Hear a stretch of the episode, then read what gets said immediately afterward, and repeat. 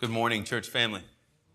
So very thankful to see you this morning, to be with you, to open God's word with you. And so we are, if you're if you're new to our church or if this is your first time visiting, uh, we're in our third week of looking at Jesus responding uh, to the religious leaders uh, who came to him while he was teaching in the temple during his last week of earthly ministry. And so Jesus is in the temple, he's teaching. The religious leaders come, uh, and the root of their challenge is his authority. They, they, they say, What authority do you have to do the things you're doing, and who has given it to you? And so, after responding to that question with the question about John the Baptist, which got to the heart of their inability to even recognize the way that God had been working among them in John the Baptist and now Jesus. He launches into a series of parables, and we've been looking at each one of those. One about two sons, one about a landowner, and the one we're looking at this morning about a king who is hosting a wedding feast for his son. And so we find this parable in Matthew 22, uh, beginning at verse 1. And so if you want to open there now, you can. Matthew 22, verse 1. One of the interesting things to me about these parables that we may not see as we look at them week over week is they are getting progressively longer and more detailed each time. Uh, the first parable is pretty short. Uh, the next one that we looked at last week's a little longer. And then finally we come to this morning, the most detailed of a, time, uh, of a parable. I think Jesus is building up to a climactic application of sorts. Uh, and, and in support of that is in the first two parables, he asks a question. Uh, so as he tells a parable, he asks the Jewish uh, religious leaders to respond. And then in the last parable, he simply makes a statement of application. And so I think he's building to the statement that we find today. And I also think as, as I looked at how Jesus teaches and how he unfolds these parables, I feel like he does a really impressive job of building to this great reversal. And this is why. When the religious leaders came to Jesus, uh, the heart of their question was, where's your authority come from? Because we are the authority, right? We're in and you're out. So explain to us why it is you're doing the things that you're doing. And by the end of his parable, Jesus is going to actually tell them, in reality, you are out and I am the way in, right? This is what Jesus is going to do. He's going to reverse it on these religious leaders. That, that's essentially their question, right? And so I think that's a pretty important thing to know isn't it? Whether you're in or whether you're out. And so they came to Jesus supposing that they were in. They came supposing because they were Jewish, sons of Abraham. They supposed that they were in the kingdom of God, the kingdom of heaven, that they were right with God. And in particular, these religious observant leaders counted not only their heritage, but their keeping of the law as indicators they were in, right? It's not dissimilar from what we on Wednesday night read uh, when Paul lists those things he had been trusting in, right? That he was born in the right family, that he was a Pharisee, that he was all these things, right? He says, all that I was counting in. And in the same way, they are counting on those things. And so Jesus begins with a simple parable one father, two sons. One rebels and then repents and does the will of the Father. One submits and then fails to do the will of the Father, showing that it's not our confession alone but obedience is found in our actions. This, he says, shows that people like tax collectors and prostitutes who repented at the preaching of John the Baptist are in the kingdom and you are not. That's what he says, right? They're entering into the kingdom ahead of you because they repented and you did not. And then he tells another parable, a little more elaborate. A landowner goes and prepares a vineyard. He does all of the work. He, he plants the vineyard. He fences it around. He builds a tower. He builds a wine press. He then leases it out and expects to receive what is due him. But the tenants he leased it to rebel and repel his efforts to collect in increasingly hostile ways until he removes them and leases the vineyard to those that will produce its fruit. This, he says, and this is not my words, these are Jesus' words. This, he says, shows that he will take the kingdom from you and give it to those who are producing its fruit, right? So first it was, which one is the obedient son? Now he's saying, uh, it is going to be taken from people like you and given to a people producing its fruit. And in the last parable, in particular, he makes this point clear. So we come to this final parable, but we don't have to guess at the application because Jesus gives us the application by which we understand the parable when he says at the end, For many are called, but few are chosen. right? This is his application statement at the end of all these parables. Many are called, but few are chosen. So we have to ask the question, called for what? Chosen for what? We don't need to look any further than his opening statements to the parable when he says the kingdom of heaven may be compared. So listen, we have these bookmarks, right? The purpose of the parable to illustrate the kingdom of heaven and the application of the parable for many are called but few are chosen. And so now with these two, we can understand everything in between. Amen? Who is chosen for this kingdom? Isn't that the essence of what Jesus is getting at? Who is this people that God is going to give his kingdom to? Because Jesus has told them he's going to take it from them and give it to a people producing its fruit. Who are the people? That's the essence of what Jesus talks about this morning. This morning we are going to look at from Jesus' parable three requirements of those chosen for the kingdom. Three requirements those chosen must meet. If you have your Bibles open, Matthew 22, and we're going to begin in verse 1. And so the first requirement is to be chosen, uh, you must be called. And so if you're taking notes, uh, to be chosen, you must be called. And we're going to look at that in the parable, Matthew 22. And again, Jesus spoke to them in parables, saying, The kingdom of heaven may be compared to a king who gave a wedding feast for his son and sent his servants to call those who were invited to the wedding feast. But they would not come. Again, he sent other servants saying, Tell those who are invited, see, I have prepared my dinner. My oxen and my fat calves have been slaughtered, and everything is ready. Come to the wedding feast.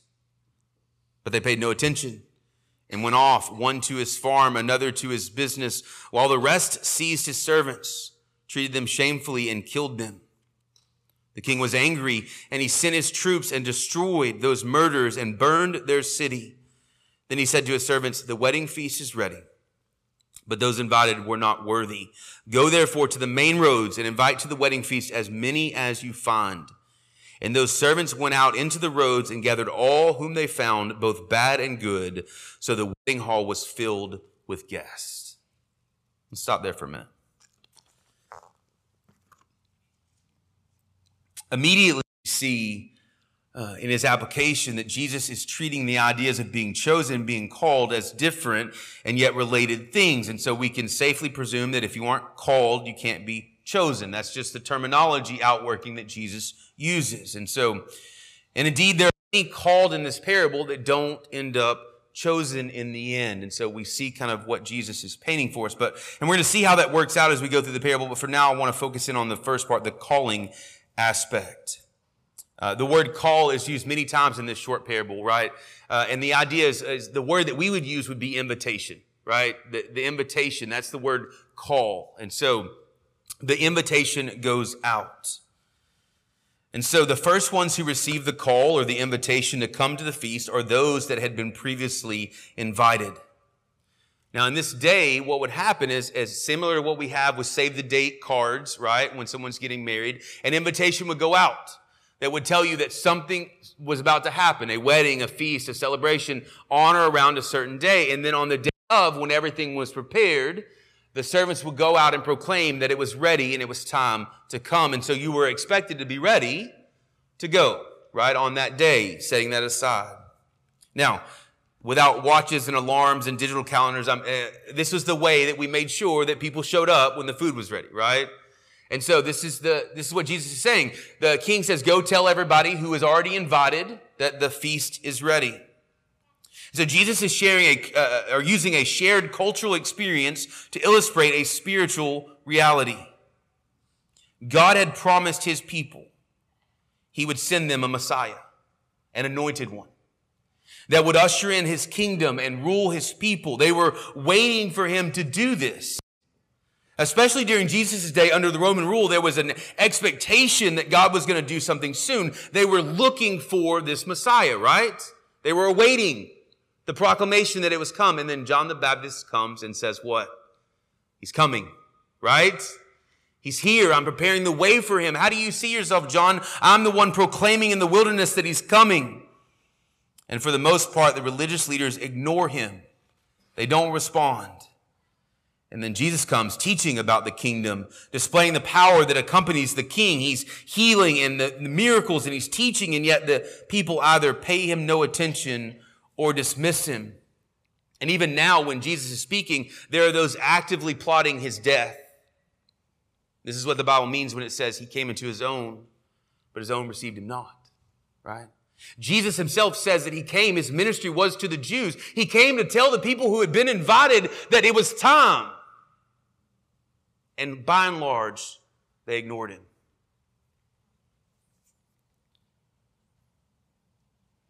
They're not responding. They're not answering the call. And so Jesus says God will widen his call, much like in the parable. His purposes will not be thwarted. His vineyard will not remain unpopulated. If those who he originally called will not respond, he will call others. This is the picture Jesus gives. The king now tells his servants to go to the crossroads, the outskirts of town, and invite, call as many as you can.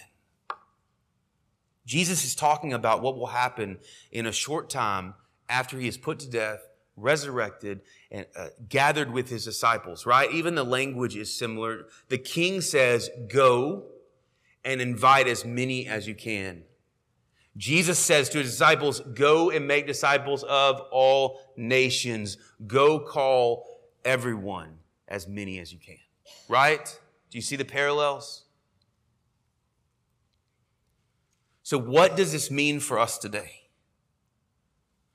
It means we have to be, we must be a calling people.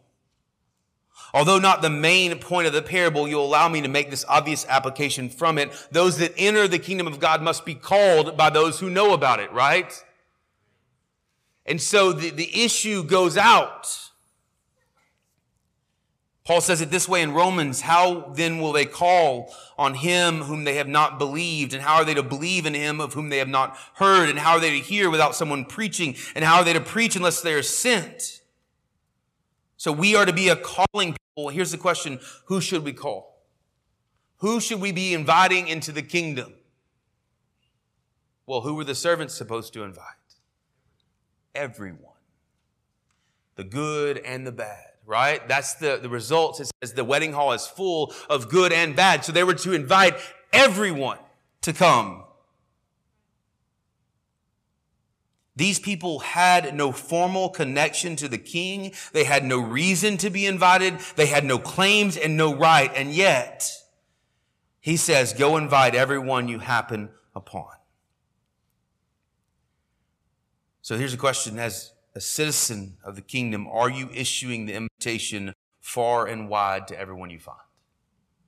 It is not your job to discern who is chosen, who is good or who is bad, but rather to call everyone we can, understanding that no one is chosen that is not called, and God uses his people to call. We are to be a calling people. If we see nothing else from this parable, I hope you see that, that we are the ones that are to call, invite people into the kingdom. Jesus is showing us in this parable that the call, the invitation is going out into all the world at the hands of his followers so that his father's house may be full. The first requirement is to be, cho- to be chosen, you must be called. The second is, if you're taking notes, to be chosen, you must accept the invitation. Now, first, notice with me the reason for the call. The wedding feast is ready. God is ready to usher in his kingdom. He's ready to reconcile people back to himself. And so first he calls those previously invited. They do not come. He calls them again. Again, they refuse. And so he calls others. But, but for a second, let's look at the response to those to the call who reject it. So those that, that were invited that reject the call, uh, why did they reject it? And it comes down to, to two different words. Some were indifferent to it and some had indignation at it indifference to it. Essentially, they paid no attention and went off, one to his farm and another to his business. The root word translated paid no attention is to not care about it. They, they didn't care that they were invited. They didn't care about this, the marriage, care about the king or his son. They were simply too busy living their lives. Jesus illustrates this with two examples when he says one went to his farm and another to his business or his merchants or his, his wares or to his, his place of business. They were too preoccupied with their to-do list, with making a living, so they paid no attention to the invitation. These were indifferent, but there were also those that responded with indignation to the invitation. They seized the servants.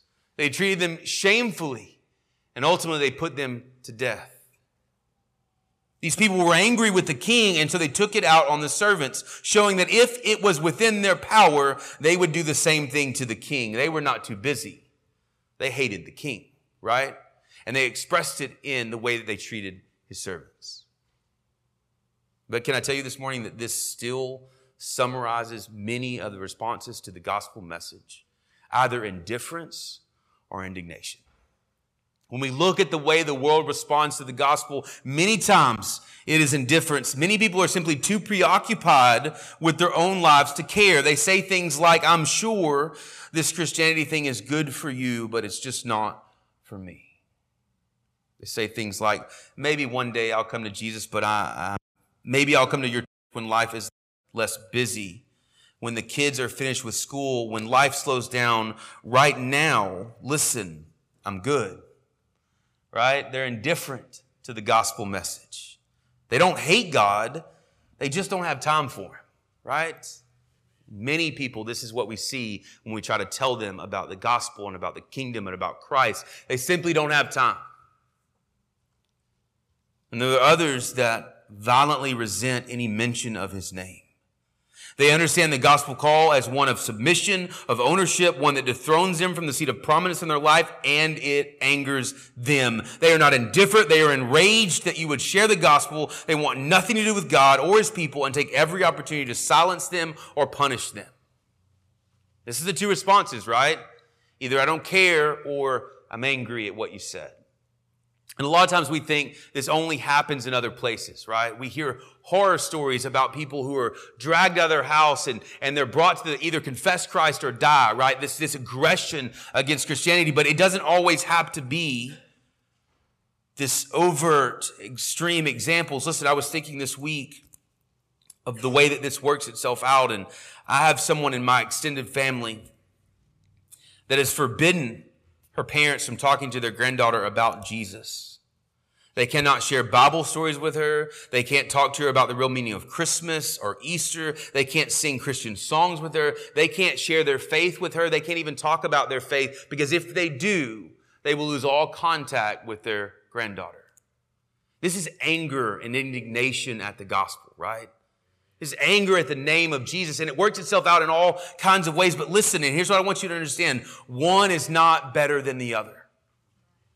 Indifference or indignation, either one is both rejection of the gospel. So it doesn't matter if they're indifferent or they're angry or enraged, they both refuse the invitation. So the only ones who will be chosen are those that accept the invitation to believe in Christ, to accept the good news we call the gospel, which is modeled for us in this second set of invitations. The servants go out and they invite as many people as they can. Literally, the king says, uh, tell as many people as you come upon, right? Just go out and everybody you come upon, everybody you meet, invite them. This is their, their charge as servants. What is the result? The Bible says the wedding hall is full of guests. Many people gladly accepted the invitation and came at once to the wedding feast. This is the picture that we have before us. And here's the question What about you? How about you? Have you accepted the invitation to come to Christ? Now, there's a good chance that if you're here this morning, you're not enraged by it because you haven't got up and left yet. But it may be that you're indifferent to it. It may be here that you're, this, you're here this morning because you wanted to make someone else happy. You may be here this morning because uh, you feel like it's what you're supposed to do. But when it comes down to it, you really don't care. You're fine with all of this Christianity stuff as long as it doesn't interfere with your life. As long as it doesn't take away from your pursuits, your pleasure, your joy. Listen, friend, that is not accepting the invitation. The invitation is to drop everything and come to Jesus wholly and completely. And as we will see, there are some that seem to accept this invitation, but in reality, they do not. And so Jesus gathers, he, this picture is that the Father has gathered, the King has gathered all of these people for the wedding feast. They've all accepted the invitation, and yet the story is going to take a turn in the next verses. But at the very least, we will see so far, you see with me, to be chosen, you must accept the invitation, having been called, and finally, to be chosen, you must be transformed by the call. To be chosen, you must be transformed by the call. Look at Matthew 22. We'll pick up in verse 11. But when the king came in to look at the guest, he saw there a man who had no wedding garment. And he said to him, Friend, how did you get in here without a wedding garment? And he was speechless. And the king said to the attendants, Bind him hand and foot, cast him into the outer darkness. In that place there will be weeping and gnashing of teeth, for many are called, but few are chosen. And so parables kind of always have these twists, these surprising things. And this is not the first surprising thing in this parable, but for time's sake, uh, we, we have to focus on this, this pivotal uh, surprising aspect to our understanding. Culturally, I need you, the king would dine separately from the guests, right? Like this is culturally, there's nothing weird about this. The king would dine separately. So the guests were free to eat and drink and be merry, right? Not the presence of the king. But the king would come inspect his guest or to view his guest. So he does come in. I mean, who responded to my call? Who is honoring his son and his marriage? As the king looks over his guest, he sees a man who does not have a wedding garment. At this point, we need to kind of stop and, and, and back up from the parable a little bit to get some cultural understanding. It wasn't that this man didn't dress up for the wedding, right? This is not a condemnation of his fashion sense it's not a condemnation of his lack of money, that he was too impoverished to wear nice clothes. This is not what Jesus is talking about. This is not an indicator of his status, although like he was too poor to dress properly. Listen, like nowadays when we get a wedding invitation, it usually tells you what dress is expected, right? Formal, semi-formal, casual. Or maybe the location tells you, like no couple expects you to show up to the beach in a full tuxedo, right? Like the, you, there's expectations, but don't we always wear nice things to the wedding, whatever level it is? We, we dress up because we want to respect and, and honor the bride and the groom. Listen, this is not that, okay? I want you to understand that at this day, when the guests showed up, they would be provided with a festival garment to put on for the wedding. So this was culturally accepted. They would show up and the host would provide them a garment to wear. So while this is not clearly stated here, this is the underlying cultural presupposition operating. I mean, think about it. After all, the guests were called off the streets with no preparation, and yet this is the only one singled out, right? Good and bad. But they've all been covered by something. They've all put on a wedding garment except for this man. And even more condemning is when the king challenges him, he is speechless says his mouth is shut. That is, he has no defense. He knows he shouldn't be there without one. He knows that he has refused to put on what was provided. He has nothing to say. Right? That's that he was speechless. No defense. Now, it's important for us to understand that this language would not be strange to the people of God. Many times in the Old Testament, what these religious leaders knew, by the way, God spoke of clothing his people. Isaiah 61 says, I will greatly rejoice in the Lord. My soul shall exult in my God, for he has clothed me with garments of salvation. He has covered me with the robe of righteousness, as a bridegroom decks himself like a priest with a beautiful headdress, and as a bride adorns herself with jewels. Or passages like Zephaniah 1, be silent before the Lord God, for the day of the Lord is near.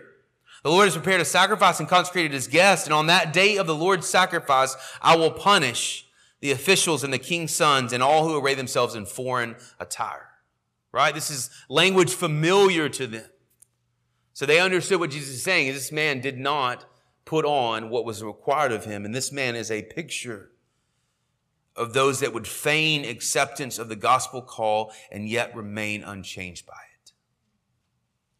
To highlight Jesus' original audience of this parable, these were the religious leaders, the Pharisees, trying to stand in the presence of the king in their own righteousness, their own good works.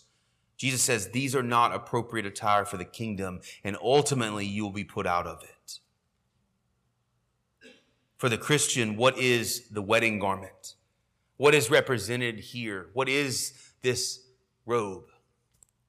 Well, in Revelation, there's a picture. There's a, a, scene that unfolds for John of the marriage feast of the Lamb. And so I think it's wise to go there and read what we find. If you want to follow over, it's Revelation 19, or you can stay right there in Matthew.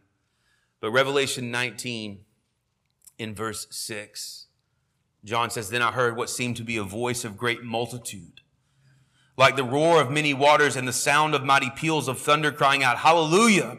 For the Lord our God, the Almighty reigns. Let us rejoice and exult and give him glory, for the marriage of the Lamb has come and his bride has made herself ready.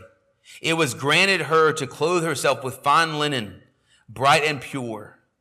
For the fine linen is the righteous deeds of the saints. And the angel said to me, Write this, blessed are those who are invited to the marriage supper of the Lamb. This highlights two things about these garments.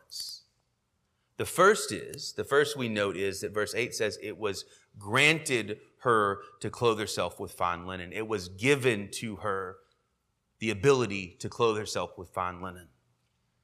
The Bible says that those who come to Christ, who accept the invitation, are clothed with Christ's righteousness by faith. It is a gift, not a work, lest any should boast, right? It was granted her to put on the robes of righteousness. But second, notice it says that the bride made herself ready. And then it says the fine linen she is clothed with is the righteous deeds of the saints. This highlights the results of having been clothed in Christ's righteousness. Having been set from, free from sin that we talked about this morning in Sunday school and indwelt by the Holy Spirit, we now walk according to the Spirit, according to the light. That is, our lives are changed as a result of receiving the gift of salvation. And listen, Ephesians 2.10, for we are his workmanship, created in Christ Jesus for good works, which God prepared beforehand that we should walk in them. Paul says we were created, given this gift, so that we could walk in the good works God prepared for us. And so listen, it's, it's both. It's the free gift of righteousness in Christ, and it is the outworking of that in our lives. And so this is supposed to be the picture we have in our minds. Listen, the man in our parable was put out because he was not fit to be in the king's presence because he had refused to clothe himself with what was provided. But here's where I, I kind of want to end. In essence, the implication is, and don't miss this, that everyone else who had been called, who had accepted the invitation and had clothed themselves in what was provided were chosen. Right? Jesus says all of them, for many are called, but few are chosen, and none of them got kicked out of the marriage supper. Listen, in theological debates, we can get so worked up on this issue of election. And by the way, can I tell you that that is the word Jesus uses when he says many are called, but few are chosen. He actually says many are called, but few are elected. But rather than getting involved in, in that debate and, in that kind of theological endless debate, isn't it much more important to make sure that we are in the few out of the many that are chosen? Can you know? How do you do that? Let's just work ourselves back through the questions that Jesus uses, or the parable that Jesus uses as a way to evaluate whether we meet the requirements. Have you been called? That is, have you had the gospel proclaimed to you and been given a chance to respond? Even if you never have, if you're here this morning, the answer to that question is yes. You have heard the gospel, that the good news, the gift of salvation is free because Jesus Christ died for you. And so you have been called. Have you accepted the invitation? Have you turned from living your way uh, and surrendering to the will and desire of God for your life? Have you repented and turned to Him? You say, I don't know. Well, here's the last question Have you been transformed by the call? Is your life radically different after coming to Christ? Are you producing the fruit that Scripture says you should produce? Yes, then rejoice. For according to the scripture, Jesus is going to prepare a place for you. And when he comes for you and his bride, it will be a glorious union of everlasting joy and peace with God. This is the picture of the marriage supper. But listen, if you think you're going to stand there one day in the marriage supper of the Lamb because you said a prayer, because you lived an okay life, because you were a pretty good person, then the bad news, according to Jesus, and don't miss this, to some of the most religiously observant people in history, that's not the right clothes. You will be put out. And the worst part is, and this is the weight that Jesus gives this parable, you will be utterly speechless and defenseless in that moment, just like the man in our parable, because you willingly rejected God's offer of salvation through his son, Jesus Christ. There'll be nothing to say. No defense, no argument. Your mouth will be shut before the king. For many are called, but few are chosen. And with that, Jesus concludes this set of parables designed to show these religious leaders that they were, in fact, the ones who were outside of the will of God. And unless they repented, they would find out that they were not some of the few. Amen? Let's pray this morning.